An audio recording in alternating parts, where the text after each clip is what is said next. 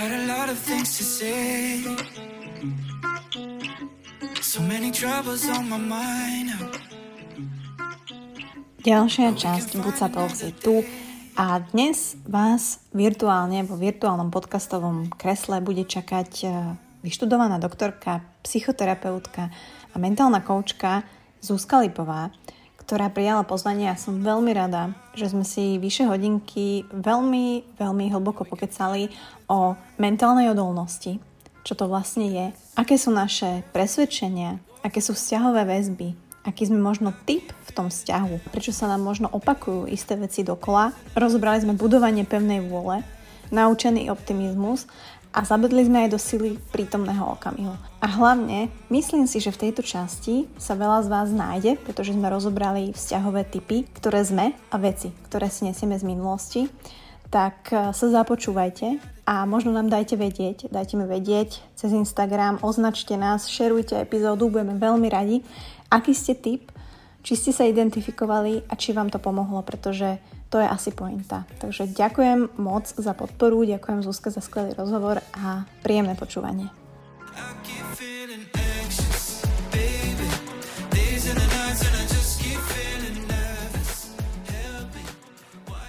Honza mi minule vynadal, že láska, to nemôžeš takto začínať podcasty, že však ty si profesionál, že nemôžeš povedať, že a teda tak ťa teda vítam, tak som si pripravila túto vetu. Zuzi, srdečne ťa vítam v Buca Talks. Vítaj, ahoj. Ahoj, ahoj Mati, ďakujem za pozvanie. No, tak dúfam, že už to bolo viacej profesionálnejšie. To bude Honza počúvať, lebo on naozaj je veľký môj kritik, musím takto na začiatku povedať. Ja som samozrejme za to rada, ale poviem, že som, že som sa trošku, nie že urazila, ale tým, že ja to robím tak prirodzene, tak je mi to prirodzené, že ťa uvediem tak, ako to cítim. Ale dneska som uh-huh. si dala pozor, takže uh, vítam Zuzku v Bucatalks, verím, že si dneska veľmi dobre pokecame a hlavne ako ľudia sa celkom na to boli odozvy, na to, že som dala to len krátko, že bude tu Zuzka koučka, budeme sa baviť o mentálnej odolnosti a nejakých takých vzťahových väzvách, čo potom vysvetlí, ako to je. A hlavne, kto ma pozná, vie, že mňa toto strašne zaujíma. Takže uh, ja ti budem dneska spovedať, ale skôr možno tak osobne, že teraz možno budem pôsobiť uh, nejako sebecky, ale tá mentálna odolnosť minimálne v mojom živote má miesto. A ja som si aj myslela, že som mentálne odolná. ale zistila som, že nie som. A to sú možno také rôzne situácie, ktoré uh, máme v živote, samozrejme každý máme iné, ale keby si Zuzi mohla teda na začiatku vysvetliť, že o čom sa ideme baviť, že čo tá mentálna odolnosť je a že nech si ľudia nepredstavujú, že musíš byť crossfiterka, amazonka a si odolná len keď urobíš 4000 klikov a to je to, ale je to možno niečo trošku iné. Mm-hmm. Asi tak. Ono, aj si myslím, že záleží veľmi individuálne, kto je aký, kto má akú výbavu a tak ďalej. Ale keby sme chceli nejakú zhrnúť takú všeobecnú definíciu, tak je to v podstate uh, aj reziliencia sa to dá nazvať a je to taká schopnosť aj pod tlakom, aj v neistých situáciách, nejakých veľmi náročných životných obdobiach, čo najskôr vstať, hej, nie je to o tom nepadnúť, neopustiť sa ani na chvíľu, alebo proste nebyť na chvíľu dole, zničený z toho, ale je to čo najskôr sa dostať do toho pôvodného stavu, alebo pri nejakom lepšom prípade ešte do lepšieho a ďalej sledovať ten svoj cieľ, hej, nejaký život, ďalej nachádzať zmysel, uh, ďalej si všímať aj tie pozitívne veci. Čiže nemilujem si to, že teraz Veľa ľudí si myslí, že mentálne odolní sú tí, ktorí sú, ja neviem, nejaký Steve Jobs, nejaký, dajme tomu, sociopat, hej, alebo narcista, ktorý to má už proste zakodované, je nejaká, má nejakú poruchu osobnosti, takže on ani nemá tie emócie, s ktorými sa pasuje bežný človek, ona ani nemá nejakú, tam proste, nie je to, je to iné ako pri normálnom bežnom človeku, ktorý sa pasuje, cíti tie emócie, prežíva si to, proste uh, o tom je tá mentálna odolnosť. Takže tak. Hmm. Čiže jasné. Čiže ja čím skôr sa prestanem opúšťať, tak tým vlastne zlepšujem moju mentálnu odolnosť, keď to poviem tak laicky. Hej? Že ja som si kedysi robila srandu z toho, že aj som radila, že jasné, môžete sa opúšťať, alebo po rozchode, keď prídu za tebou kamošky, mm-hmm. ja, že jasné, opúšťaj sa, ale daj si nejaký time cap, hej, že ja neviem, mm-hmm. A potom proste sa klikne a ideš do toho obchodu, kúpiť ten prášok a ideš prať, lebo chápeš. Presne. Presne, toto je super aj, čo ty si povedáš, dať si, keď už napríklad, neviem, napríklad som koučovala mm, nejaké baby, ktoré boli po rozchode a hovorili, že oni proste na to myslia deň aj noc, 24 hodín a nevedia si povedať, že teraz uh, sa prepnem, že si dám stopku a to by vlastne sa nejako potlačali si to. A hovorím, hej, jasné, nie je dobré ani ten extrém, že človek potlača, a hej, poznáme veľa ľudí, workoholizmus, alkoholizmus, rôzne stratégie, ktoré nemusia v konečnom dôsledku pomáhať, je to tam stále nejak pod tou kličkou, hej, a nespracované, a, ale nie je dobré sa zase ani úplne opustiť, že zasa ostanem v tom zacykle na tých 18 hodín od rána, kedy stanem, až po, kedy nezaspím a sa v tom utápam, lebo tiež to človeka vlastne vysáva z tej energie, ničí, nevie ďalej nachádza ten zmysel, cieľ, proste nemusí mu to robiť mentálne dobre. Čiže neísť ani do toho extrému jedného alebo druhého, a tak, jak si správa, že už keď fakt neviem, dobre, dať si timer, potrebujem sa vyplakať, vyplačem sa, OK, to neznamená, že nie som teraz mentálne odolná, hej, to môže tiež trošku naštrbávať aj uh, celú tú, um, ten mindset, tú psychiku, že človek už si potom myslí, že fú, tak teraz som potreboval si, si sa vyplakať, alebo mať taký deň, že nevidím celý deň uh, v pyžame z postele a nechcem sa mi s nikým hovoriť. Nie, je to úplne OK. Nechaj si jeden deň, nechaj si jednu hodinu, alebo nie 15 minút. A, ale potom ideš ďalej. Mm. Takže tak. Mm. A myslíš si, že je správne, ak to robím, že každý deň, lebo mne to príde zase tak, že, že keď to mám každý deň, že som jak na, na hojdačke alebo voľnovka, že jednoducho ten môj život je raz dobrý, raz zlý a možno toto v nás ľuďoch evokuje také, že kokos nemám to vyriešené, že fakt som úplný mes, že, že nedokážem mať jeden dobrý deň, ale pritom, keď je to tá zlatá stredná cesta, že teda áno, striedam to opúšťanie možno s tým normálnym životom, že vlastne to je to normálne, ale to my nechápeme. Ale je tam zaujímavý koncept, že v podstate ani to nie je o tom, že človek má byť hľadať šťastie, nejaké úplne teraz mega level eufórie a neviem akého uspokojenia. Proste skôr je to o takej akceptácii toho života taký, aký je. A tam by sa dalo povedať presne o tom, že teraz nemusím byť, nemusím mať tri dní že super, hej, a som ten, čo to dáva, úplne prehľadom. Nie, proste byť aspoň v tom mode, že dokážem fungovať, dokážem z toho hociakého bodu, každý v rôznom bode, keď má nejaké, uh, dajme sračky v živote a proste dostať sa aspoň o tých pár levelov uh, vyššie, čiže... Jasné, jasné, jasné. No, um, ono dá sa to, ty si hovorila, že dá sa to nejako trénovať alebo dá sa to nadobudnúť. Prvá otázka je, že ako, ale asi sa to nedá paušalizovať, že asi každý človek je iný a nadobúda to a trénuje to inak. Napríklad máme nejaký problém, rozchod, sme nejak, máme nejaký shit v našom živote a je pravda, že my sa spoliehame viac na tie externé faktory, že nám pomôžu, ako presne to, čo si ty hovorila, že keď už sa nemôžem spolahnúť kokos na nič v okolí, že už hej, siaham po tých našich barličkách, tak jednoducho ten, kto si pomôže, je som ja sám. A to my možno mm-hmm. zanedbávame, tak? Uh, môže byť. A ono nie je ani zlé, keď niekto má aj tie externé faktory. Mm, no, napríklad niekto, kto bol vychovaný v úplne ideálnej rodine, no čo je ideálne, hej, to možno som sa prehnala, ale mal proste tú fajn podporu aj od tých blízkych, bol naučený na to, že niekto pri ňom je, kto mu dá tú podporu a možno si našiel potom ešte aj fajn partnera, tak je to úplne OK, že hľadá tú podporu aj zvonka, hej, a vie, že toto je jeho ten zdroj. Hlavné je si nájsť, čo je ten môj. Nech hľadám niečom, čo mne nepomáha. Napríklad ja keď niekomu hovorím o tých uh, typu vizualizácia, imaginácia, ísť do seba, dať si sám to, čo potrebujem, keď mi to nikto nedáva, niekto na mňa pozerá ako z inej planéty. Vidím, že ten človek tento zdroj v sebe ešte neobjavil a ja mu to nič nehovorí a mi povie, že vyskúšal to, ale nič mi to nedáva. Čiže hlavné je si nájsť, možno, že by k tomu došiel, keby už nič nemal a išiel by, není to ľahká práca, našiel by to, ale možno má ešte iné ľahšie spôsoby, alebo no nechcem hovoriť, že ľahšie, ale sú pre neho komfortnejšie, dajme tomu, a mu pomáhajú, tak OK, hlavné je si nájsť to svoje, čo je pre mňa ten môj zdroj, vedieť to, spoznať sa, to seba poznať, to je gro, čiže aj keby každý na svete mal mať úplne iné tie zdroje, ale uh, to seba poznanie je asi taká univerzálna cesta, ktorá, ktorú odporúčam. Čiže každý deň sa spoznávať, zamýšľať sa, uh, prečo teraz takto reagujem, prečo teraz cítim to a to, prečo uh, rozmýšľam už 3 hodiny v týmto štýlom a takto, keď viem, že to nepomáha ani mne, ani okoliu a tak ďalej. Čiže uh, stále akoby nie je to príjemné, lebo človek si odkrýva aj tie svoje temné stránky, nejaké veci, ktoré sa mu na sebe možno aj nepačia, ale to je tá cesta. Presne tam, kam nechceme väčšinou ísť. Čiže je tá cesta sa možno pýtať seba od tieto otázky, tak? Mm-hmm. Mm-hmm. Dávať si prečo. Stále, že mm-hmm. prečo teraz takto cítim, prečo teraz takto reagujem, prečo už uh, tri dní chodím podráždená, vlastne aj neviem, čo mi je, prečo som, ja neviem, až tak, takým spôsobom vybuchla na dieťa alebo na partnera, hej, že možno to nemalo až takú mm-hmm. um, reakciu mať, ale uh, niečo tam možno je iné. A ísť k tomu. A neprežívať ten život len na autopilota, že idem, lebo um, proste takto nás to učili, tak to neviem vo filmoch. Nie, proste trošku zastaviť sa, nemusí zase človek, že filozofovať úplne na všetkým, nehovorím, hej, ale aspoň trošku vedieť už, čo sa mnou deje, kedy, ako, prečo a tak ďalej. A svoje iné stratégie môžem dať, kto nepovedz. Jasné, ja úplne čakám na ne teraz. A, ale možno poviem len taký príklad z môjho života, že my keď e, napríklad sa s Honzom hádame, alebo teda hádame s mojim priateľom, alebo ja vybehnem, a on vidí, že, že ja som nervózna, že ja som nešťastná, že ja som nahnevaná vnútri, že jednoducho vybuchnem, tak uh, on sa mm-hmm. nehnevá na mňa, ale on sa hnevá na to, že prečo ja sa tak cítim.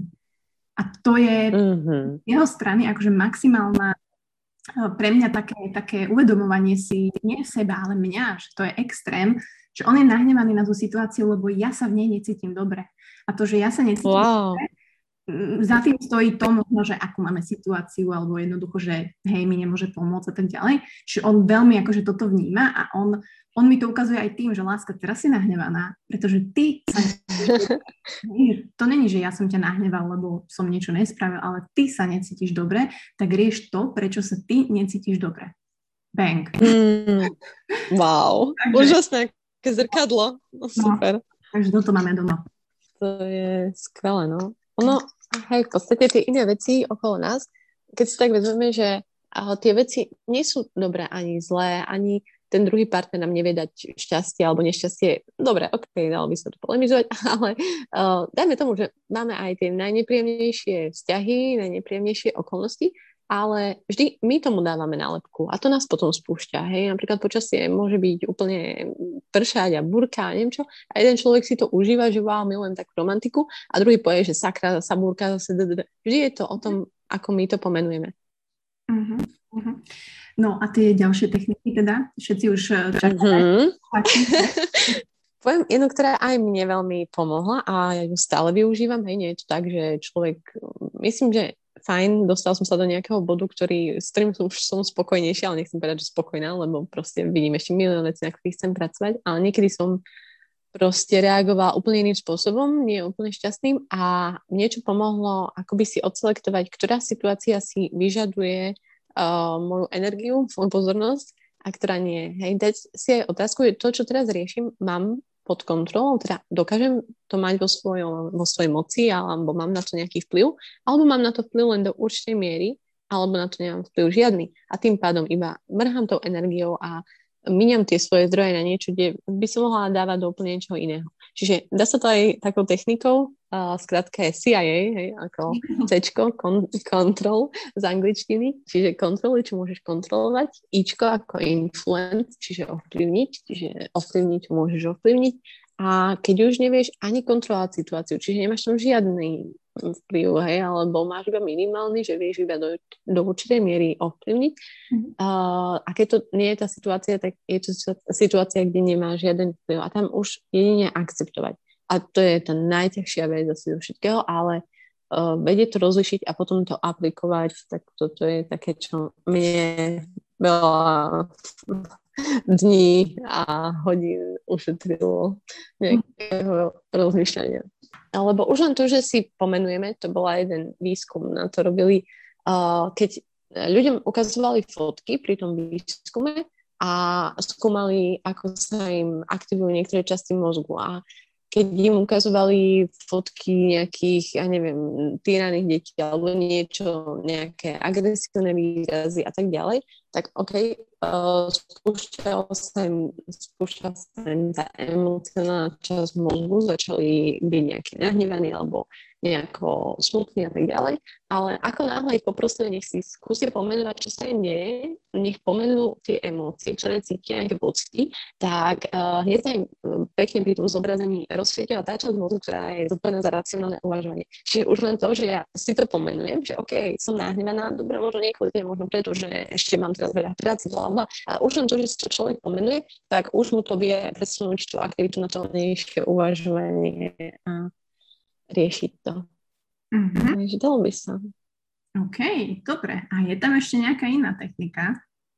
Áno, áno, takže máme to napríklad aj, uh, keď už si odpoviem, že fajn, tu je tá situácia, kde to um, neviem ovplyvniť, neviem kontrolovať a tak ďalej, tak už potom na základe toho viem sa k tomu postaviť, že buď z toho môžem odísť, hej, keď proste fakt je to neúnosné, nevidím tu iné riešenie, alebo to môžem zmeniť, keď viem, že do určitej miery sa to dá, tak začnem makať na sebe, alebo na nejakom vzťahu, alebo na tej práci, na nejakých situáciách, ale keď uh, tam už neviem nič zmeniť, nechcem odísť, hej, že napríklad hm, niektoré klientky prídu, je toto na huby, bla, bla, ale ja nechcem odísť, ja hm, chcem tu ostať, ale trápim sa. A proste tam už je o tom, že laviť, zamilovať si to, sústrediť tú pozornosť na tie pekné veci. Je to ťažké a je to práca asi na každý deň, alebo v niektorých prípadoch na každú hodinu, ale, ale dá sa to. Takže toto je ďalšia. A presvedčenia nie sú len taká myšlenka, hej, že aké myšlenky nám chodia denne do mysle, veľa, veľa, 60 až 80 tisíc, ale presvedčenie niečo z celé, niečo, z čoho vychádza ako z kmeňa stromu, kopu vetvičiek, tak takto si môžeme predstaviť, že tie myšlenky už sú väčšinou nejaké vetvičky, ktoré vychádzajú z tých našich presvedčení. Presvedčenie typu nie som hodná lásky, presvedčenie typu proste ja nič nezvládnem, som neschopný a tak ďalej. To sú všetko presvedčenia a z toho už potom vychádza, že hej, teraz nedám tú prezentáciu, hej, tento tamto a to už sú tie vlastne dôsledky tých presvedčení. Mm-hmm. Takže takto človek môže ísť k tomu a dať si nové. Nie je to tak, že už teraz mám jedno zakorenené presvedčenie z detstva alebo neviem, z nejakého vzťahu alebo z nejakého neúspechu a už takto budem proste stále reagovať a vždy bude pre mňa spúšťať to a to. Nie, človek si to vie meniť. Čiže viem, viem si ja meniť tie presvedčenia, hej, lebo mm-hmm. to je asi to gro, hej, že ja od malička si myslím, že som presvedčená, že ja neviem matematiku a otec ma proste karhal a nešlo mi to a mala som štvorky a nikdy nebudem vedieť tú matematiku. Alebo presne, ak si ty povedala s tou láskou, že jednoducho ľudia už e, majú vzťahy za sebou, už neveria na lásku po láske a ja vždy stretávam takých istých chlapov, hej, hajzlov a tak ďalej. Mm-hmm že to proste vesmír na mňa posiela všetky tie veci, ale mm-hmm je to asi len o tom našom nastavení, presvedčení, ako my vnímame tie veci, ktoré k nám prichádzajú. Určite, hej. A hlavne ono, keď máme v podvedomí už tie presvedčenia nejak zakorenené, možno si ich fakt ani neuvedomujeme väčšinou niektoré a ono nás to paradoxne vedie práve do tých situácií, kde, to, kde nás to spúšťa. Lebo je to tam naprogramované a možno ono ten to podvedomie mozog, ono chce to aj spracovať, chce sa dostať do situácie, kde to vyrieši, kde už ten fail nejaký nezažije, kde, to, kde si dokážem. Ale just sa bude na základe toho presvedčenia, že som neschopný dostávať do situácií alebo reagovať tak, že znova ten fail pritiahnem, alebo znova toho partnera, ktorý ma nejako udupával, znova si takého pritiahnem a tak ďalej. Čiže je to taký paradox, že mm-hmm. no, nás to vedie opäť, opäť vynať. Možno len tak spomeniem okrajovo uh, impostor syndrom, ak by sme ho mohli uh, spomenúť, lebo akože neviem, že či to s tým súvisí, ale tí, ktorí vedia a poznajú ho, vedia, ale je to niečo, že ty si sám neveríš, že myslíš si, že prídu na teba, že nič nerobíš, je to hlavne s prácou spojené.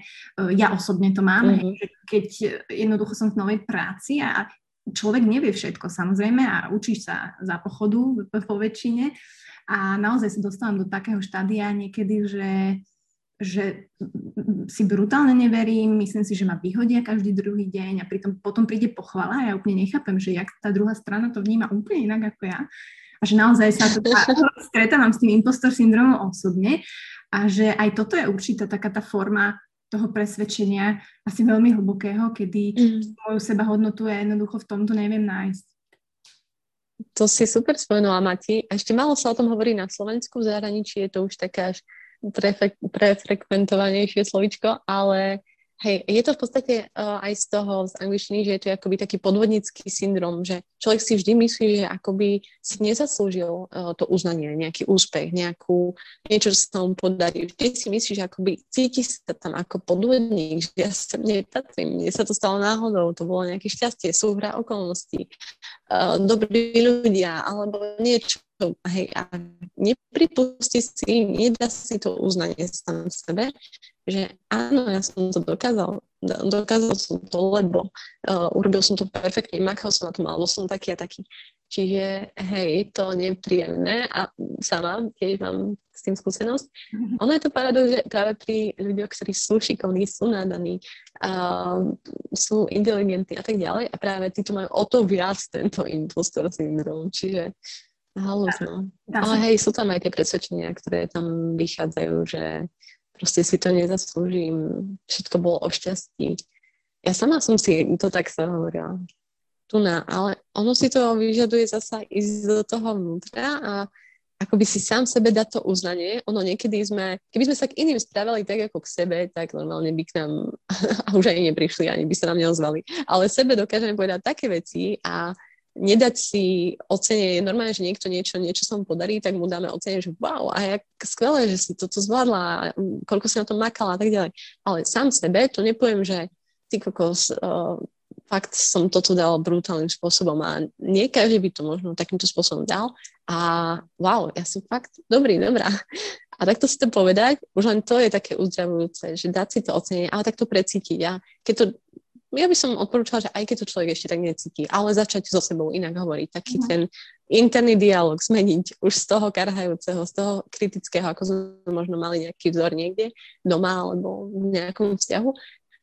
A dobre, a chcem sa opýtať, tým, že ja športujem a tak ďalej, ešte k tejto mentálnej odolnosti, súvisí ten výkon a ten šport a samozrejme asi nejakú tú mentálnu odolnosť formuje vieš aj povedať, že v akej miere, alebo ako dôležitý je šport a možno nejaká taká no, starostlivosť o seba, dajme tomu, aby tú mentálnu odolnosť možno trošku jej pomohla a sme si ju zvyšovali aj týmto spôsobom. Mm-hmm. Ono môže mať veľký súvis práve šport alebo um, akýkoľvek nejaké hobby alebo niečo, kde potrebujeme sa zameriavať aj na ten výkon a zvyšovať to a sústredíme sa na ten cieľ, dávame si nové laťky a tak ďalej, tak už len to samotné je mm, úplný tréning, perfektný mentálny, hoci môže byť fyzický, ale je to aj mentálny, lebo veľa týchto uh, športov a um, nejakých výkonov, kde musíme podávať, je veľa o tej psychike a nastavení. A v podstate, keď aj spomínala Rejvichová, eh, definovali také faktory reziliencie alebo tej mentálnej odolnosti, tak tam spadalo napríklad ovládanie emócií, kontrola impulzov, eh, nejaký ten realistický optimizmus, orientácia na cieľ. A keď si to tak vezmeme z toho hľadiska, tak uh, hej, alebo presvedčenie o vlastnej účinnosti, že hej, mám to vo svojich rukách. Tak všetko toto, dalo by sa to zhrnúť, že áno, človek to má aj pri tom športe, má to pri niečom, čomu sa venuje, za čím ide a trénujem každým dňom, hej, nepodarí sa mi zabehnúť to alebo odohrať to a musím tam sa naučiť zvládať tie emócie, hej, to je tak number one. Čiže človek sa tam zvyšuje uh, každým tým tréningom alebo nejakým, nejakou súťažou a tak ďalej uh, tie emócie alebo kontrola impulzu. Tak človek, ktorý športuje a tak, tak potrebuje mať silnú seba disciplínu, potrebuje veľa vecí obetovať alebo sa zaprieť, už keď nevládzem, ne, myslím si, že už sa nedá, ale idem. Hej, a vlastne to trénuje práve tým, že si tam, sa tam nahecuje a naučí sa nejaké stratégie, ktoré vie, že mu pomáhajú a ide ďalej. Uh, takisto možno ten realistický optimizmus. Hej, človek, ktorý proste si povie, že to v žiadnom prípade nedám a Uh, nevidím tam možnosť, že by vôbec som zabehol trochu viac alebo odohral lepší turnaj a tak ďalej. Ani by nepodal žiadny výkon alebo možno by to, to, do toho aj nešiel. Čiže potrebujete mať aj to. A tým pádom si takto dokáže tie faktory zvyšovať. A ak viem, že nejaká z tých vecí, keď si tak rozkuskujem, s čím mám problém, keď už viem definovať, uh, ktorá stránka možno je u mňa slabšia, hej, ono to nie je, jak, som, jak si spomínala, že možno aj nie som mentálne odolná, alebo cítim, že nie som, alebo tak. Ono, ja stále hovorím, že sme tu, proste mohli sme krát uh, niečo už nedať a proste sa iba zabušiť do postela a už nevísť a kašľam na všetko, už nebudem sa o nič snažiť a nič. Ale uh, ak človek ďalej ide, tak, tak má, len môže to rozkuskovať, môže to rozanalizovať, ktorý článok mu k možno ešte chyba dotrénovať a na tom zapracovať. Čiže napríklad, keď viem, že to ovládanie emócií, že som nejaká zbrkla alebo impulzívna, fajn, idem do toho pomenovávania, zistovania, čo sa mi deje, väčšinou tamto kvie tá odpoveď. Keď je tam možno problém s tým nejakým optimizmom, že nemám už tu nádej, uh, neviem sa tam sústrediť na tie nejaké ešte dobré veci, hej, alebo nejaký úspech, že ešte by ho mohol stretnúť, um, nastaviť sa znova na, to, na tú takú voľnu, že nemusí byť úplne nahajpovaný, ale aspoň trošku nechať si tu nádej, alebo ísť k tej vďačnosti, sústrediť sa na tie pozitíva a tak ďalej. Orientácia na cieľ, dávať si stále nejaký cieľ, ktorý viem, že bude mať pre mňa zmysel a um, dodá mi znova nejaký ten uh, na, uh, nový dých do života. Mm. A takéto, no, asi stratégie by som k tomu poradila. Pokulhávaš vo všetkých, všetkých týchto no, horšie, Áno, áno, tak vtedy je to asi makačka. Ale hej, no. Dobre. Ale hlavne je to super vôbec si povedať, že aha, tak toto mi nejde, alebo fajn, cítim, že neviem, v troch z piatich veciach uh, som, no, možno, že slabšia, ale dodalo by sa to aj lepšie. Už aj to je samo o sebe super, lebo človek už keď príde k uvedomeniu, to je aj pri alkoholizme, alebo tak, nie je cesty k tomu vyliečeniu, vyriešeniu, mm-hmm. pokiaľ si človek to neuvedomí. Čiže to uvedomenie, znova to seba poznanie je tam cesta number one hej, že keď to poviem tak, že moja mama vôbec nevie, čo to je mentálna odolnosť. Urazí tú generáciu pred nami, ale, ale tam sa chcem dostať, že vlastne naše babky asi neriešili hej, mentálnu odolnosť, aj keď brutálne cez vojnu utekali s perinou sa schovať do lesa, hej, a mm-hmm.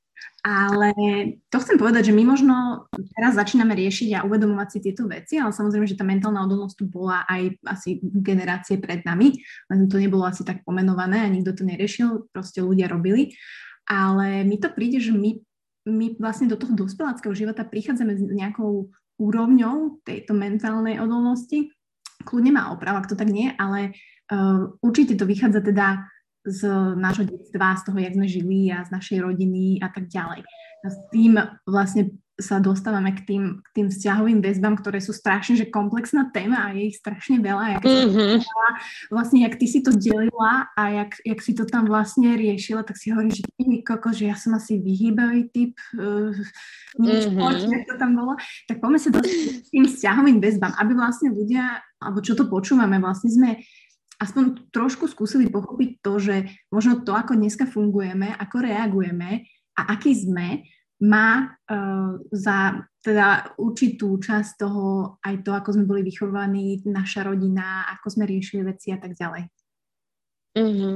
A to si super na ti povedala, že ono veľa robí aj tá rodina, alebo čo si nesieme, lebo ono, ok, niečo máme genetickom aj materiály zakodované, ok, s tým veľa nevieme spraviť, No ale potom s tými ďalšími vecami už hej, ale rodina tiež, alebo nejaké to zázemie, nejaká výchova, vzorce z detstva, tak to je tiež vec, ktorú my sme si to sami nevybrali, proste, OK, možno sme trošku teraz v úvodzovkách obeď v tejto situácie, ale ak nechceme ostať ako obeď aj ďalej počas života a opakovať nejaké tie chybné vzorce, tak je fajn zase prísť k tomu uvedomeniu a dá sa z toho odraziť ďalej.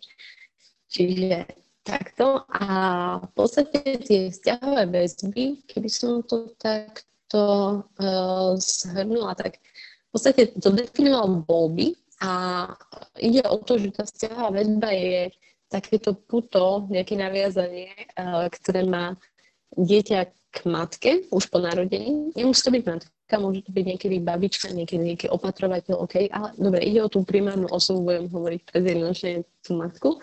A je to o tom, že to dieťa si už v tých prvých mesiacoch života formuje uh, pocit bezpečia, alebo nebezpečia, a pocit istoty, že je tu nejaká osoba, keďže to dieťa je maximálne na ňu odkazané, hej, a by neprežilo, tak si robí tie schémy vnútorné, ktoré si ich samozrejme ešte neuvedomuje a ono sa to potom celé stabilizuje, vyvíja ešte počas života, ale už bolo dokázané na experimentoch, že už v roku približne má to dieťa vyvinutú tú ako takú vzťahovú väzbu, či ten pocit, že či je pri mne nejaká príjmená osoba, ktorá reaguje na moje emocionálne potreby. Hej? Ten, bol by to presne špecifikoval v tom, že uh, dieťa nemá len fyzické potreby. Hej, niekedy sa na to nedával taký dôraz. Dával sa dôraz na to, že nech je hlavne uh, prebalené alebo nech je nakrmené a tak ďalej, všetko je v poriadku. Ale nie, potom prišiel v 60. rokoch voľby s tým, že OK, máme tu nejaké fyzické potreby, ale máme tu aj emocionálne potreby a vidno bolo na tých experimentoch aj na zvieratách a tak, ako to tie mladetá napríklad trpeli, keď boli odlúčené od matky v tých prvých týždňoch alebo mesiacoch. Takže uh, to je tá vzťahová väzba. A keby sme to, idem to zjednodušiť úplne, a keby sme to uh, zjednodušili, tak v podstate, uh, ak si dieťa, ak tá matka teda na to dieťa reagovala primerane, pravidelne, konzistentne, ono si vytvorilo ten taký pocit mm, alebo vzorec toho bezpečia, že je tu niekto. A teda sa mu vyvinie istá, istá alebo bezpečná vzťahová väzba a ak nie, tak neistá vzťahová väzba. A tá neistá má tri typy. Takže uh, už všetky sú neisté o tom, že človek tam nemal nejaký ten vzorec bezpečia alebo toho, že je na mňa primerane reagované alebo moje emocionálne potreby sú naplnené. Uh, nie je to tam tá istota.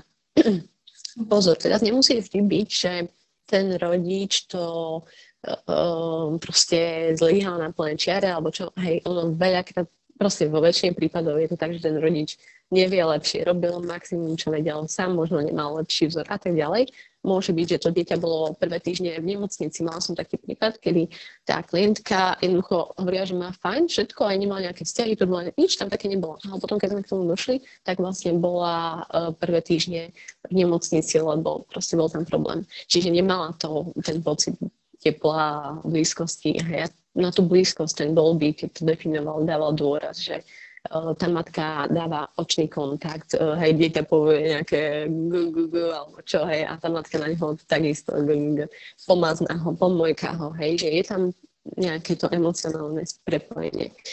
A tie tri typy vzťahových väzieb, kľudne ma Mati zastav, alebo sa pýtaj, keby som to... Nie, nie, dobre, ide ťa počúvam. zložite hovorila, alebo sa to motala. Ale tri typy sú v podstate úzkostlivý typ vzťahovej väzby, uh, vyhybavý a potom tretí dezorganizovaný, ale tých je, toho je málo, ale sú tiež. Takže uh, úzkostlivý napríklad um, je ten, kedy matka na neho reagovala raz tak, raz tak. Čiže to dieťa si nevyvinulo ten pravidelný OK.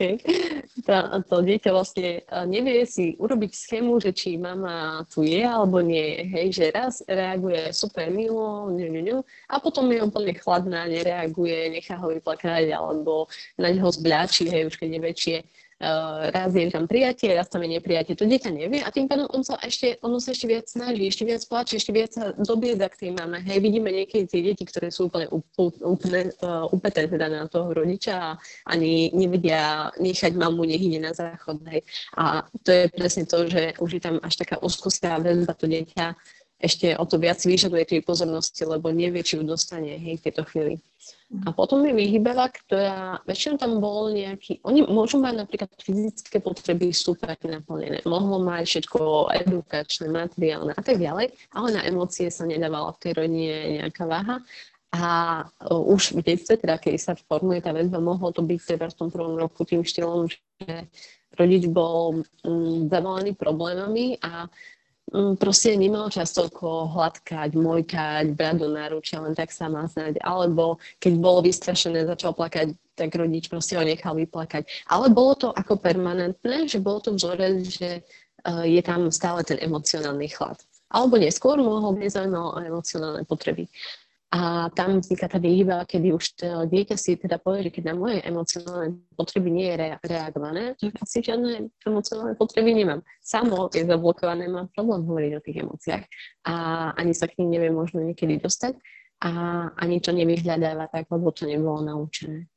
A potom je tá dezorganizovaná, kde väčšinou išlo o nejaký strach silný, kde mm, ten rodič spúšťal hrôzu v tom dieťati. Mohol tam byť týranie, zneužívanie. Uh, niekedy ani nie to, ale mohol byť ten rodič psychicky uh, nejako chorý, mal trable, takže nevedel sa akoby ešte zaoberať vôbec tým dieťaťom.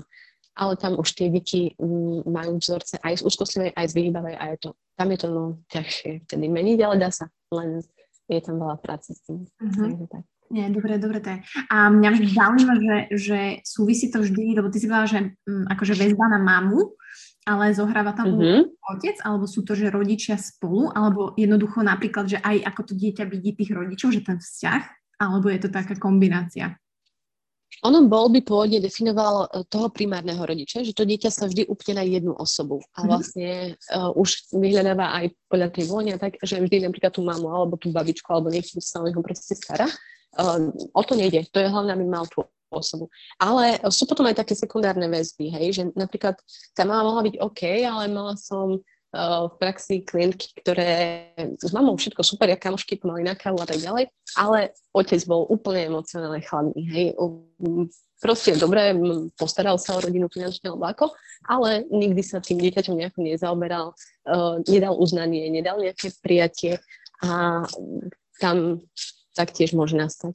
Môže nastať napríklad tá neistá väzba, už akákoľvek, to už záleží, hej, ako človek s tým vyrovná, ktoré stratégie zaujme na ten nejaký eh, chlad alebo sklamanie, alebo proste to emocionálne nejaké neprijatie a tak ale môže sa to vyvinúť, napríklad človek mohol mať v pohode rodičov, ale zistili, že dá sa tá väzba meniť aj počas života, čo je fajn, že vieme to meniť, ale môže sa aj k tomu negatívnemu zmeniť, že človek mohol mať fajn rodinu, zázemie a mhm. všetko OK, ale napríklad prešiel si turbulentným vzťahom, ťažkým rozvodom, nejakým možno nejakým fackami vo vzťahu a tak ďalej a bum, je tu neistá väzba, nechce sa tá žena už nikdy naviazať, vyhybá väzba. Alebo úzkostná, o to viac uh, sa dožaduje a naháňa chlapov a uh, hľadá to a uháňa ich a tak ďalej.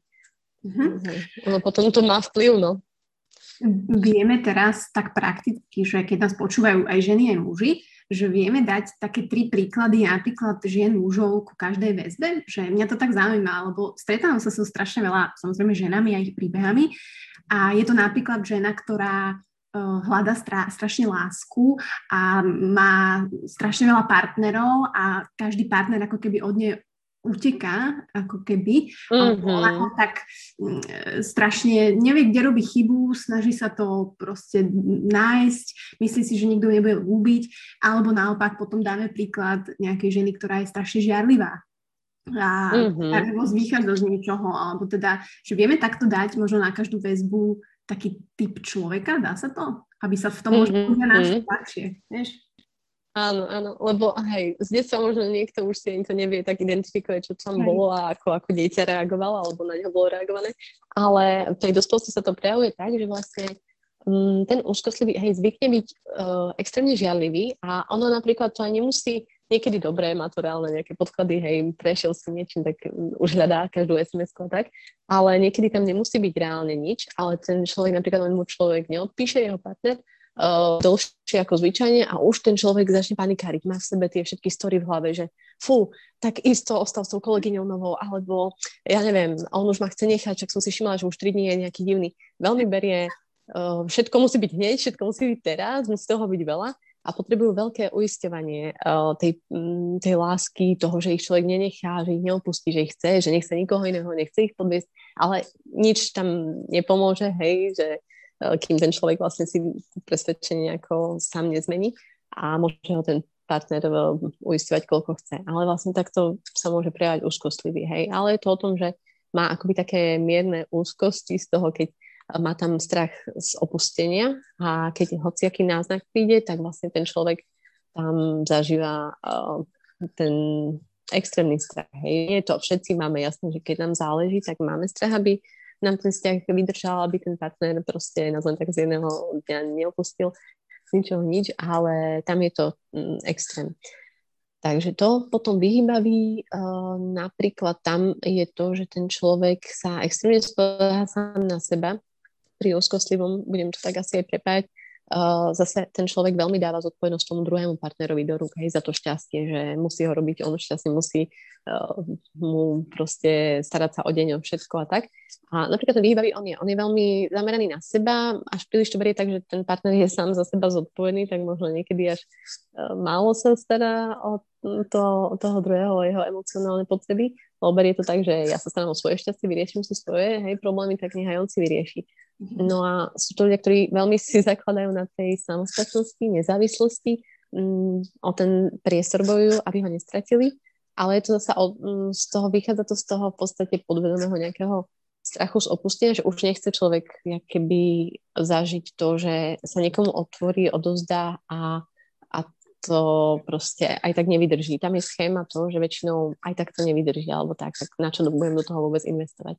Takže tí ľudia sa veľmi pomaly otvárajú. Nehovorím, že sa neotvoria. Majú aj oni vzťahy a oni sú úžasne vo vzťahoch no, počase.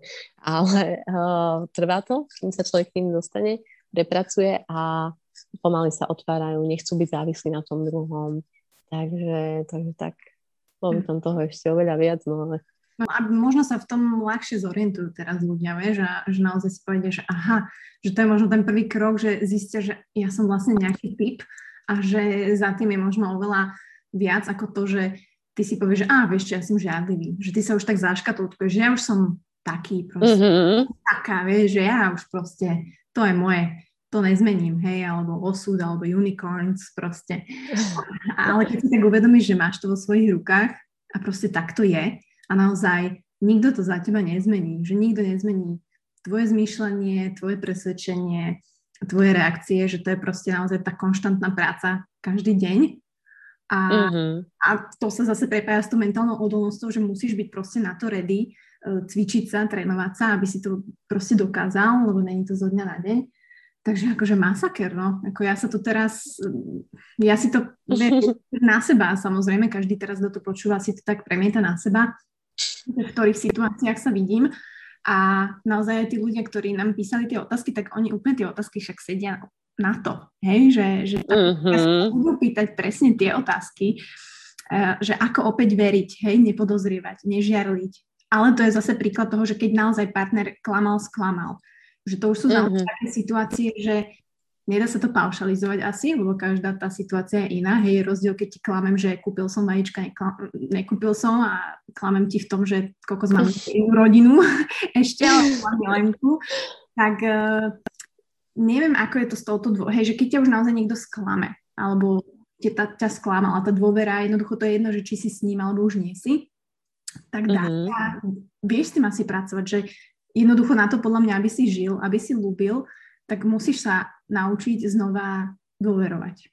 Tak? Mm-hmm, určite áno. A, a hej, keď tam už bolo nejaké to sklamanie väčšie a proste človek uh, mohol mať tedy nakopené, uh, nakopené také obdobie, že bolo to na neho veľa a už si povedal a dosť, tak môže byť, že sa akoby tak vnútorne zavrie, hej, a už si dá taký sám pomyselný múr alebo blok, že teraz ja už takto nesklamem, ja už sa takto neotvorím, alebo už nedovolím nikomu uh, urobiť mi to a to, hej. Len vlastne, dobre, človek si odblokuje tie negatívne veci, ale odblokuje si aj tie pozitívne. To je nevýhoda toho, že uh, dobre, človek si povie, že um, OK, už takéto sklamanie nezažijem, lebo ani nezačnem nejako uh, znova ľúbiť alebo sa odovzdať niekomu, ale ten človek ani uh, si nepripustí tú lásku a um, ak to vie, hej, že či sa nesklamem niečo úplne inom, že je to také až niekedy nezmyselné, aké si vieme dať tie naše bloky a myslíme si, jak sme mm. si urobili super múr, múr ochranný a, a proste je to niekedy úplne zbytočné. Takže ísť opäť tam, je to, niekedy hovorí sa, že vzťah sa lieči vzťahom. Čiže niekedy ten človek, ktorý má bezpečnú väzbu, dokáže toho aj s tou neistou väzbou. Dobre, nehovorím, že teraz každé sklamanie musí viesť k neisté, nemusí tam byť vôbec za tým neistá väzba, len proste bolo tam nejaký blok ale napríklad je dokázané, že aj tí bezpeční teda dokážu priviesť tých partnerov k tej bezpečnej väzbe. Čiže môže toho človeka znova naučiť niekto pomaly, postupnými krokmi znova veriť, znova dôverovať, znova sa spoľahnúť na niekoho a zistiť, že aha, tak uh, bol tu jeden človek taký, ale vlastne nemáme tu na planete jedného, dvoch ľudí, je tu niečo cez 7 miliard alebo 7,5, čiže asi tam bude ešte pár ľudí, ktorým sa dá veriť. A postupne začne si to meniť. A hlavné je nemať na seba, mať za sebou aj súcit, že ísť mm, takými pomalými krokmi, ne, nesnažiť sa urobiť teraz veľký krok hneď a mal, mal by som sa tlačiť teraz do niečoho a nejde mi to, alebo podobne. Malinké kroky dávať, iba skúšať to prepisovať, hoď sa človeku nechce prepisovať, no to tak hovorím, tie programy, tie vzorce, ale skúšať, že fajn, teraz asi by si žiadala táto situácia, vidím, ako reagujem a asi by už som sa tu mohol otvoriť, že vidím, že ma už dlho tento nový partner nesklamal, tak uh, asi by sa to dalo aj inak na to reagovať, nie vždy si dávať tie múry a skúšať to, hoci sa človeku nechce, boj toho, je tam neviem čo všetko zmiešaný koktejl emócií, ale, ale ísť do toho a skúsiť, skúsiť reagovať tak, ako, ako by ma nikto nikdy nezranil. Mm, wow. No ja dám takú doplňujúcu otázku, čo mňa zaujíma, mm-hmm. že zo vzťahu do vzťahu, takáto formulka, ktorú by som chcela, možno tvoj názor na to, že, že niekedy sa naozaj pošťastí, že naozaj sa rozídeš s niekým a dokážeš sa za mesiac naozaj nájsť nejakého človeka, ktorý ti vyhovuje a možno z toho bude aj láska, ale vo väčšinou prípadov aspoň nie to tak príde, že eh, ako hovorí sa, že klin sa klinom vybíja, OK, však v pohode, niekto potrebuje možno po vzťahu, jasné, máš s nejakým sex, to je jedno, nikto nesúdi, len naozaj, že to zo vzťahu do vzťahu v nejakom extrémne krátkom čase, pokiaľ tam ešte bol mm, ja neviem, že ľúbiš toho človeka, dá sa to vôbec, že je toto reálny akože stav, vec, ktorá sa deje a vie byť úspešná, alebo je to naopak niečo, kde sa človek zase zaciklí a, a nie je to ideálna cesta, ako sa, dajme tomu, že vyliečiť z toho. Mm-hmm. Čiže keď dobre rozumiem otázky, tak uh, ide o to, že napríklad človek bol zalúbený, naozaj si myslel, že možno ten partner e, bude na dlhodobo, ale sa rozíde, uh, niečo tam nevidie a hneď si nájde niekoho iného uh-huh. a takým, uh-huh, OK.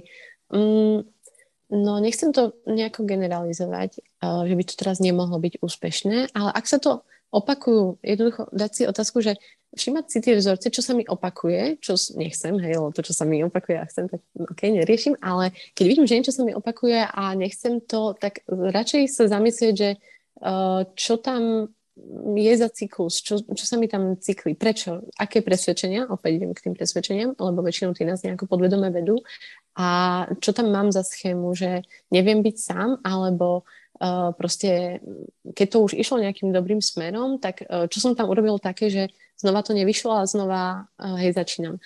A takto, že rýchlo sa zalúbiť, no dá sa, hlavne pri tých úzkostlivých typoch to vydávam, že áno, a je to také nadchnutie, lebo tam ide k takej idealizácii toho druhého, lebo ten človek nechce byť sám, chce byť uh, s niekým, to šťastie vidí len pri tom druhom a tak ďalej. Takže oni to aj myslia úprimne, aj môžu mať ten vzťah uh, nejako na piedestali a fakt dať veľa, veľmi sa obetovať, ísť za svoje hranice, väčšinou nemajú žiadne, ale keď aj majú, tak idú za nich. A, a berú to, že to ich akoby nejakým spôsobom uh, proste z toho Počkať, niekto mi tu volal. Dúfam, že to počuť. Uh, tak, myslia, že možno... OK, že to je nejaká tá náplasť, čo im uh, pomôže prekonať to predtým, nejaký mhm. bôľ alebo niečo. Taká náplasť, no. Syndrom možno dnešnej doby, že človek nevie byť sám, že reálne naozaj ľudia nechcú a nevedia byť sami. Uh, je, to, je to reálne? Je, je to problém možno taký, že nie, že som introvert a chcem akože e, ísť do prírody a je mi dobre, ale reálne, že radšej budem s niekým, ako byť sám. Toto. Mm-hmm, mm-hmm. Radšej byť, tá formulka, že radšej byť s niekým, ako byť sám, ja sa s tým stretávam strašne moc. A nepríde, mi, nepríde mi to ako najšťastnejšia cesta životná, Mm, pre toho človeka. A to ma zaujíma, že prečo ten človek vlastne sa bojí byť sám, že zase je tam asi nejaký ten typ toho človeka, že byť sám, že, že jednoducho neviem si predstaviť rok proste mm, byť single, spoznávať sa, cestovať, neriešiť, možno hľadať. Uh-huh, uh-huh.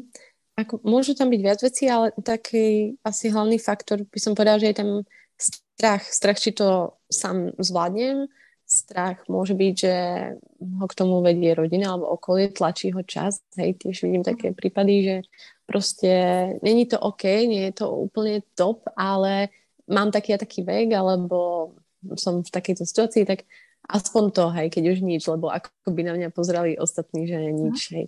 A no, ono pri akomkoľvek strachu ideálne je ho konfrontovať. Nie hneď, hej, naraz, že človek sa hneď musí rozísť. A nehovorím možno, že ten človek, keď si to potom rozoberie, rozanalizuje, zrazu aj ten vzťah sa mu úplne zlepší, hej, môže byť. Ale ale ísť proti tomu strachu, proste to možno vizualizovať, potom urobiť malý krok a znova až, až dojde k tomu, že zistí, že to zvládne že je to oveľa lepšie, ako sa trápiť niekde, kde, kde nič nie je. Ako sa hovorí, že lepšie krok do neznáma, ako byť tam, kde nič nie je. A keď viem, že proste toto ma nenaplňa, nejakým spôsobom ma to možno ubíja, alebo to nerobí dobre a chcem niečo iné, tak um, proste ísť do toho neznáma, no. Skúsiť to. Dobre, toto môže byť názov podcastu, že nebáť sa ísť do neznáma, ale nie. A ja chcem ešte zabrnúť, ja som ti tam písala jednu vetu, že, že prestať krmiť svoju mysel sebou. A mm, okay. tomu, tomuto by som sa chcela povedať, lebo uh, nehovorím, že to mi príde ako paradox, lebo vlastne všetci sa bavíme, že ty musíš sa vrácať k sebe. A ty musíš mm-hmm. seba, a, a počúvať sa, hej, a nájsť tie svoje všetky veci a potom príde takáto veta, že prestať krmiť svoju mysel sebou. Tak um, ako je to myslené a ako my ľudia možno rozlišíme alebo mať tie hranice toho, že, že čomu sa venovať, ako sa počúvať uh, a čo naozaj v tej mysli, čo je dobre, čo je zlé. A kedy sa krmíme mm-hmm. a kedy nie. Super si to povedala. Ono veľa tých všetkých stratégií, konceptov môžu vyzerať aj protichodne a uh, teraz hej, a ja si myslím, že toto, čo, uh, čo sa týka nekrmiť svoju mysel teda sebou, vychádza skôr z takého akoby buddhistického učenia, ale je to jedno, um, ako človek začne, to je jedno, len hlavne nech začne na tej ceste seba poznania kráčať. A môže to byť napríklad uh, v tom, že um, takto, ja by som poradila to v seba poznanie, čiže ísť do seba, áno, zaoberať sa sebou, ale v tom zmysle, že prečo reagujem tak, ako reagujem, prečo toto, ale nie v tom iba, že stále len pozerám na svoje potreby, iba na ja, ja, ja, hej, taká mantra naša, našej doby, ale možno presunúť aj tú pozornosť aj na druhých, dať na ten súcit, na tú empatiu. A možno nestotožňovať sa tak s tými myšlenkami, ktoré mi chodia. Fajn, už keď som na nejakej tej ceste, sa poznám, viem, čo sa mi deje, viem reagovať, mám nejaký ten level seba uvedomenia, tak uh, už nepotrebujem možno až toľko hlbať. Niekedy sa ľudia až tak recyklia, že ja nehovorím, je dobré a je dobré na sebe pracovať aj každý deň, fajn, ale nie teda, že iba stále sa budem zaoberať sebou, čo ja, čo ako, ale ako by si tie myšlenky, ktoré mi stále chodia uh, do mysle, brať ich len ako obyčajné myšlenky. Nebrať, že teraz ja som tá mysel, ja som tie myšlenky, ja sa musím tým teraz zaoberať. Je to ťažké, áno, a proste nás to nikde neučia a neviem prečo, lebo je to mega oslobodzujúce a veľa vecí by to predišlo, ale no, necykli to tak s tými myšlenkami. Napríklad mi klientka na coaching s tým, že niečo, ja neviem, vykričala sa na dieťa, zareagovala nejakým extrémnym spôsobom a potom sa úplne ubíja. Cykli sa v tom, stotožuje sa s tými myšlenkami, čiže ona nerozlišuje, čo, som, čo robím a kto som je niečo úplne odlišné. Hej. A mhm. ona tam je dá tú hranicu, že fajn, možno som zareagovala takto, možno som zlyhala nejako, hej, po mojich očiach, ale to neznamená, že som teda to, že som raz sa vykričala dvakrát, stokrát to jedno na to dieťa, neznamená, že som teraz uh, úplne uh, hrozná matka a som zlyhala na poličkare. A potom prichádzajú tie myšlenky ďalej. Ono je vždy dôležité, ako ďalej reagujem na tie myšlenky. Stále nám, tým najväčším mníchom buddhistickým prichádzajú tie myšlenky, ale oni ich majú akoby taký mrak na oblohe, že len to prichádza, nehrajú sa s tým. A teda nestotožňovať sa tak s tými vecami, ktoré mi chodia hlavou. Čiže o tom je to také nestotožňovanie. A že, že áno, že ten flow tých myšlienok uh, tam vždy je, že je to niečo také, ako po šprinte, že ty šprintuješ, šprintuješ a vlastne to telo pracuje aj po tom šprinte, hej, že teda taký príklad ma napadlo. Mm-hmm. Ešte, dobre, nie? A vlastne spaluješ ale A, ale tak to je, no, že reálne, hej, že je dôležité aj ako s tými myšlienkami potom uh, celé po obede, hej, niečo sa ti udeje ráno a ty jednoducho celé po obede potom myslíš na to a možno nie správne, tak uh, to je to, čo ťa ovplyvňuje, ale uh, sú ešte nejaké techniky na budovanie pevnej vôle, zabrnem sem od Emky na teba otázka, že či sú nejaké techniky na budovanie to si nie som úplne istá, ale možno sú.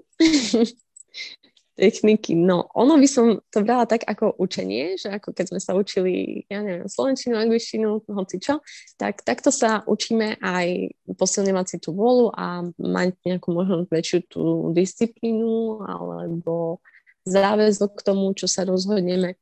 A OK, môžu byť poruchy vôle, hej, typu depresia, tak fajn, tam ten človek, keď vie, že tam sú aj iné veci a má s tým problém, tak alebo syndrom vyhorenia, tak proste on už to nemá vo svoje, môže robiť mm, veľa vecí, už to nie je úplne, hej, ten taký zlatý štandard, že priemer. Človek tam už je veľa vecí inak a tým pádom nemal by sa za to byčovať, ale začať pracovať na tých iných veciach a potom toto príde ako sprievodný znak, že sa zlepší aj tá vôľa, ale uh, bežne, hej, máme vo všeobecnosti možno slabšiu tú vôľu kvôli tej koncentrácii, ktorá dneska, hej, stále sa všetko zrychluje, znižuje sa uh, ten po, počet sekúnd alebo minút, ako vie byť koncentrovaný.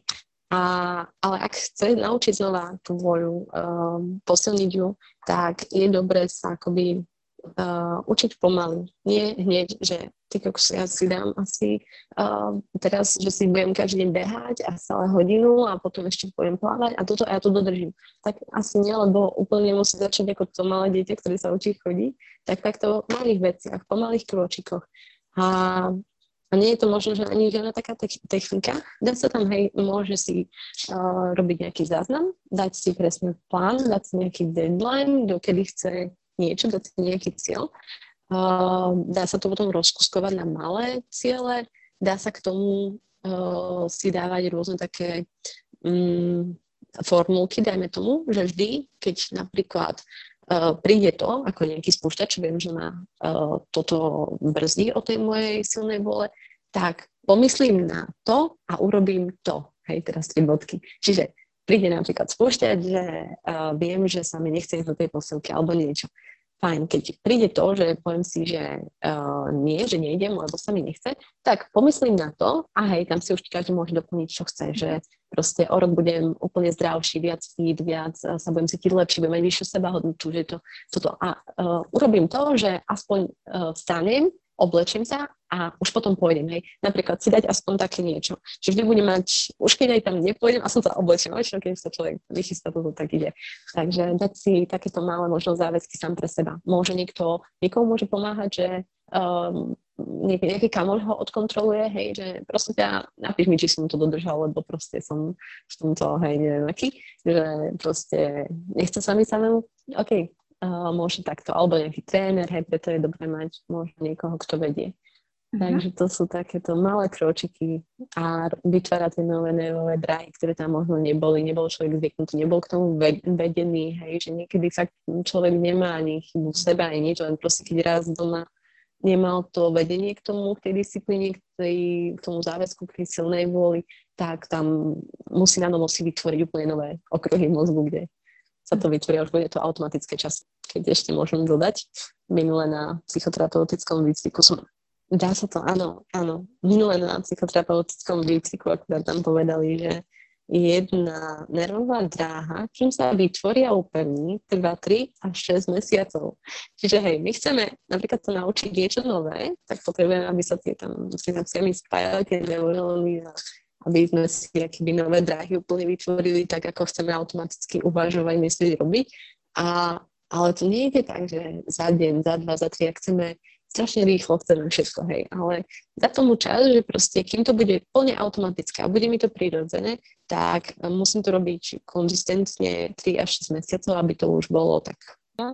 Ale, ale, ale teda spomeniem, asi prečo, asi není e, trénovanie pevnej vôle najlepší spôsob napríklad mať sladkosti uh, v nejakej poličke. Hej, že tento trigger point, s tým sa ja stretávam strašne moc.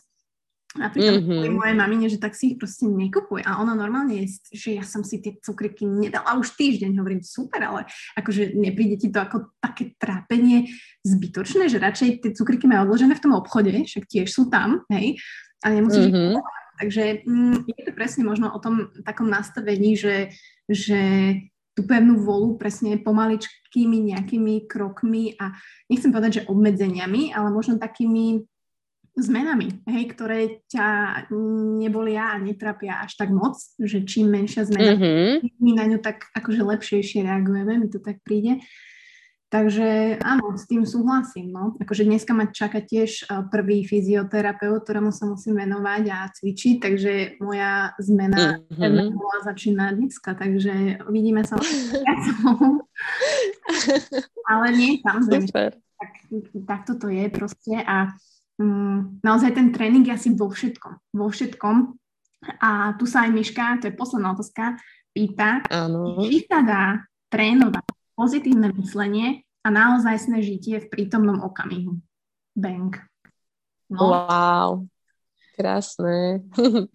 no, uh, môžem tu poradiť uh, dve knihy. Naučený optimizmus. A druhá, to je na ten vlastne optimizmus a druhá je na, a potom aj poradím konkrétne do praxe. A druhá je moc prítomného okamihu. Tá kniha je sila podľa mňa a odporúčam ju každému, lebo nehovorím, že všetko, hej, brať jak teraz modlu alebo Holy Bible, ale proste aspoň trošku si z toho sa nad tým zamyslieť, že aké to je úžasné, keď človek sa dostane do momentu. Môže mať akúkoľvek situáciu, ale teraz, keď som v tejto prítomnosti, tak ma akoby uh, nemrzia, nič sa mi nedieje to, čo bolo minulosť. To už je len v mojej hlave. Hej. Nemusím sa obávať to, čo bude v budúcnosti. To ešte je ďaleko. Ale keď som tu v tom momente, zrazu nie je žiaden problém. Čiže len si akéby uh, trénovať znova nejaký tréning všímavosti, nemusí človek hneď začať meditovať alebo neviem čo. Uh, veľa ľudí mi hovorí, že im to proste vadí, nejde, nechcú, ale dať si napríklad taký iba mindfulness, hej, dať si baňu a byť tu. Nie turbovať hlavu, všetky myšlenky, čo bolo, čo budem robiť, čo musím kúpiť, ale byť len tu, všimať si tú vodu, aká je, aká je teplá. Uh, dať si možno, ja neviem, k tomu nejaké audio alebo niečo, proste užívať si tú chuť, to nejakú sviečku, vôňu a tak ďalej. Proste, alebo aj úplne bežná vec, keď jem, všimať si, aké to má chute, sústrediť sa na to jedlo naplno alebo keď niečo robím, mm, zamyslieť sa nad tým, ako to cítim, aký to má povrch, akú to má vôňu, ako to má konzistenciu. Hoci čo, ale dostať sa do toho momentu. Je taká technika 5, 4, 3, 2, 1 a podľa mňa je super. Je to také, hej, tie techniky, ľudia ich majú radi, takže ja ich hovorím, ale vždy je to o tej práci za tým. Hej, tie techniky sú také pomôcky, čo nám pomáhajú a nejak to zrýchľujú, ale vždy je to o tom tréningu za tým. Ale dobre, dajme tomu táto technika, 5, 4, 3, 2, 1 je o tom, že človek si Eh, keď je vystresovaný alebo vidí, ja napríklad to robím, keď mám mm, príliš plnú hlavu, že na niečom pracujem a proste už vidím, že už som v tom až moc pohltená, už mi ide milión myšlienok a neviem sa už ani sústrediť na jednu vec a vtedy si dám napríklad tú techniku na chvíľku a dobre, a idem ďalej zasa. No a tam je na, o tom, že 5 vecí si všimnem, ktoré vidím okolo seba. A môže ešte aj viac o detailu, že napríklad, aha, vidím závesy hnedé, ja neviem, satenové, ja neviem čo. A takto pomenovať 5 vecí okolo seba. Uh, potom štyri veci, ktoré uh, viem namatať napríklad. Um, teraz neviem, či som to nie, neprehodila s tým, čo počujem, ale myslím, že. Nahmatám napríklad štyri veci, treba z gauž je taký a taký, um, cítim chodidlami podlahu, že je chladná, alebo tvrdá, alebo neviem aká, cítim pero, také a také. A takto človek sa začne zamýšľať nad tým, že až sa vlastne dostane do tej prítomnosti. Potom je E, tri veci, ktoré počujem, čiže to môže byť, už to ide do toho ťažšieho levelu, môže to byť možno zvuk chladničky alebo počítača, môže to byť zvuk zvonku, môže to byť um, teraz môj vlastný hlas, môj dých môžem počuť a tak ďalej. Potom dve veci, ktoré um, cítim vôňou, napríklad lavíba, alebo ja neviem, um, nejakú vôňu kávy, možno teraz ľudia pijú. A napríklad potom ešte jedna vec, ktorú cítim chuťou. Hej, čiže napríklad nejakú orbitku alebo neviem, možno nejaké jedlo, alebo cítim možno aj svet a tak ďalej. Čiže takto sa človek vie dostať do toho momentu takou pomôckou. Mm-hmm. A na tom optimizme, no ešte k tomu by som povedala, mm, podľa mňa, uh, no jasne, dá sa na tom pracovať a podľa mňa je ideálne, keď to človek keby nemá naučené, a vidíš, že sa viac zameriava na to negatívne, tak um, hľadať vo veciach zmysel, um, napríklad um, zobrať si, že fajn, nemám asi, nie som úplne ten najoptimistickejší človek, ale OK, nemusím sa teraz sústrediť úplne na nejaký optimizmus, ale aspoň nájsť nejaké cesty v pokrokoch, aspoň v tej spokojnosti, nie hneď nejakému mega šťastiu, spokojeniu, ale uh, aký zmysel mi táto situácia môže dať, hej? Aký zmysel tu viem nájsť? Alebo aký postoj si tu viem zaujať taký, ktorý aspoň niečo mi ukáže dobré, hej? A nad ním sa zamýšľať, nie nad tými že venujeme um, x um, minút alebo x myšlienok tomu negatívnemu a potom, aha, dobre, tak teraz myslím na to, že asi poviem len nejakú formulku, afirmáciu, že OK, je to super, lebo to a nič a zase sa mocem. Tak jasne, vtedy sa človek nenaprogramuje na to optimistickejšie, ale aký by stále viac a viac sa myšľať aj na tým pozitívami. Hoci to z začiatku tak možno necíti, hej, keď to nebol zvyknutý. A ja ešte radím ľuďom dávať si, vysvetliť kedy taký denník, denník vďačnosti a tam zhrňať veci, ktoré sa mi stali fajn za ten týždeň alebo aj za ten deň, keď sa chce ľuďom hoci len na pol strany, ale napísať pár vecí, ktoré boli super. A zrazu človek zistí, tak to po pár týždňoch, keď to bude robiť, tak zistí, že vlastne je fajn kopu vecí, len som si to nevšimol. Ja si to niekedy dávam pred spaním, že aby som aby som sa znova vrátila k tomu, že čo všetko mám, čo som niekedy sa o tom modlila alebo chcela a zrazu v úvodzovkách modlila, ale po čom som túžila a teraz to mám, hej. Možno ešte kopu vecí ostáva, si dávame naše ďalšie laťky, neviem čo chceme, ale na chvíľu sa zastaviť a byť na chvíľu vďačný už aj za to, čo mám a koľko ľudí bol za to vďačný. Vďačný. Mm. Takže tak.